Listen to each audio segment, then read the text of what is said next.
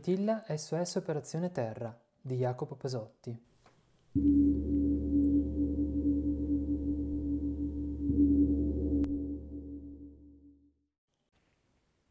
Capitolo 5 In Australia, il primo ingrediente e un'inattesa novità.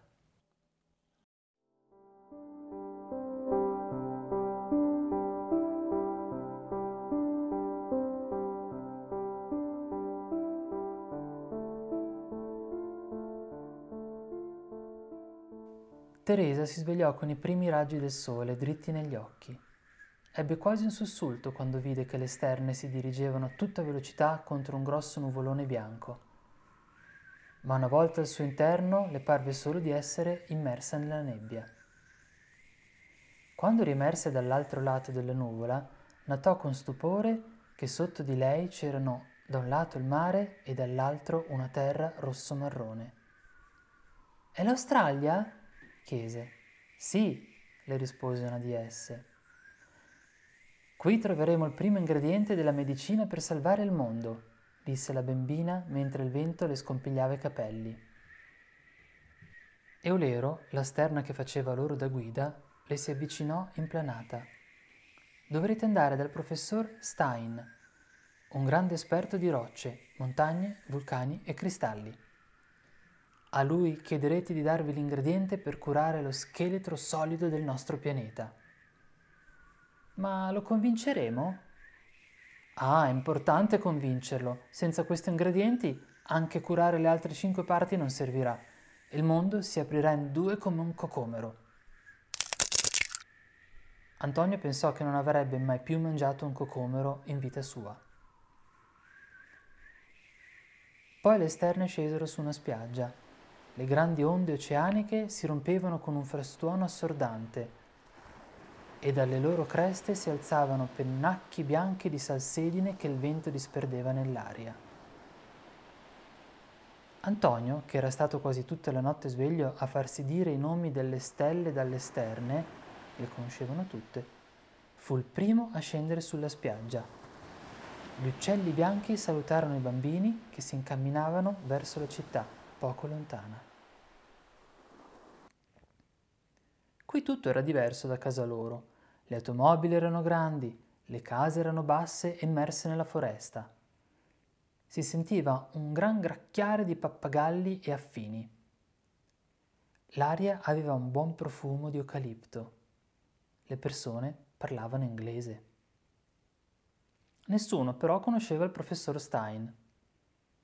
Fu Antonio a riconoscere la sagoma di un postino che sicuramente conosceva il professore. Questi non solo indicò loro la casa del professore, ma li accompagnò proprio fino sulla soglia. Who are you? Chi siete voi?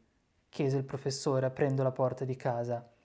Era alto, giovane e abbronzato. Sembrava più un atleta che un professore dell'università, tal dei tali. Siamo Teresa e Antonio, Veniamo dall'Italia. Ci hanno portato delle sterne in volo. L'aquila Domitilla che vive sulle Alpi ci manda a chiederti l'ingrediente per curare lo scheletro della Terra. Dice che la Terra è malata, che una grande frattura si sta aprendo e che finirà per aprire il pianeta come un cocomero. Domitilla dice che sei un esperto di rocce e di montagne e che ci darà l'ingrediente giusto anche se noi non sappiamo qual è. Per favore, aggiunse Antonio, sapeva che con i grandi bisogna mostrare sempre buona educazione. All'inizio il professore non li ascoltò troppo attentamente. Teresa dovette spiegare e rispiegare tutto non meno di cinque volte, mentre il professore si preparava una colazione all'inglese con fagioli e fette di lardo brustolite. Ho fame, disse Antonio alla fine della quinta spiegazione, quando vide che il professor Stein stava spalmando marmellata di lamponi su una fetta di pane alta come il suo sussidiario di scuola. Il professor Stein sembrò non aver sentito la richiesta di Antonio. Li scrutò a lungo, si alzò e disse tutto serio. Mmm, me lo aspettavo. Abbiamo strapazzato il pianeta per troppo tempo. Sapete che ha 4 miliardi di anni? Sono moltissimi. Noi lo pasticciamo da poco tempo, Ma di danni ne abbiamo già fatti parecchi. Teresa e Antonio annuirono.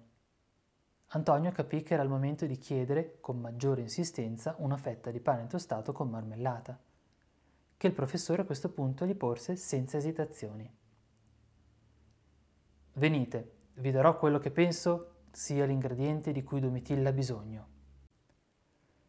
Il professor Stein si alzò, passò attraverso una sala in cui c'erano libri e cristalli ovunque, su mensole, sopra un tavolino di vetro, sul divano, sul davanzale della finestra, per terra e perfino per fermare la porta.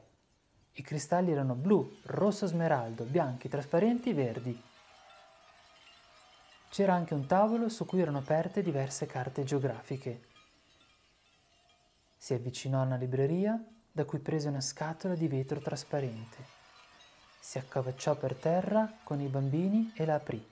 Dentro, immersi nell'ovatta, c'erano piccoli minerali rossastri, grandi come un chicco di riso.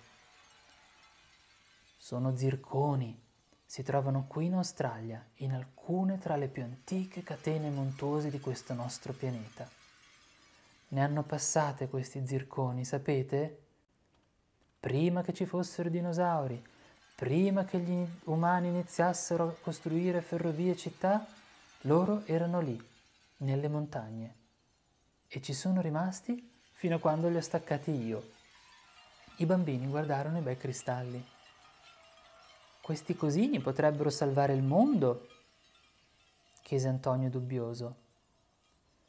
Se il male è recente, forse il nostro pianeta deve ricordarsi di quanto è antico e forte, di quando i meteoriti lo bombardavano incessantemente, e se Domitilla vi ha mandato da me, deve essere per uno di questi zirconi disse il professore. Li conservo da molti anni. Prendeteli. Se il professore avesse creduto ai bambini o se pensasse che era tutto un gioco, non lo possiamo sapere. Ma questo non conta. Teresa e Antonio lasciarono la casa del professor Stein con un sacchettino pieno di granelli rossastri, rossi come il vino del nonno. Avevano il primo ingrediente ed erano felici volevano partire immediatamente per la seconda meta, trasportati in volo dalle dolci sterne. Alla spiaggia li attendeva però una sorpresa. Il vento faceva saltare grani di sabbia come minuscole pulci.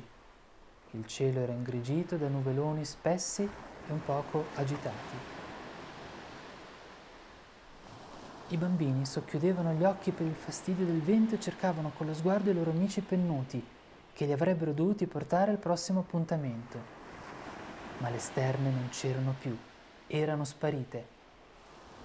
Le onde si rompevano ancora con fragore e Teresa e Antonio facevano quasi fatica a parlarsi, ma si erano subito intesi. Non sapevano che cosa fare. Se mi rimanevano bloccati lì, su quella spiaggia, nel continente australe, come potevano salvare il mondo dalla triste fine che lo attendeva?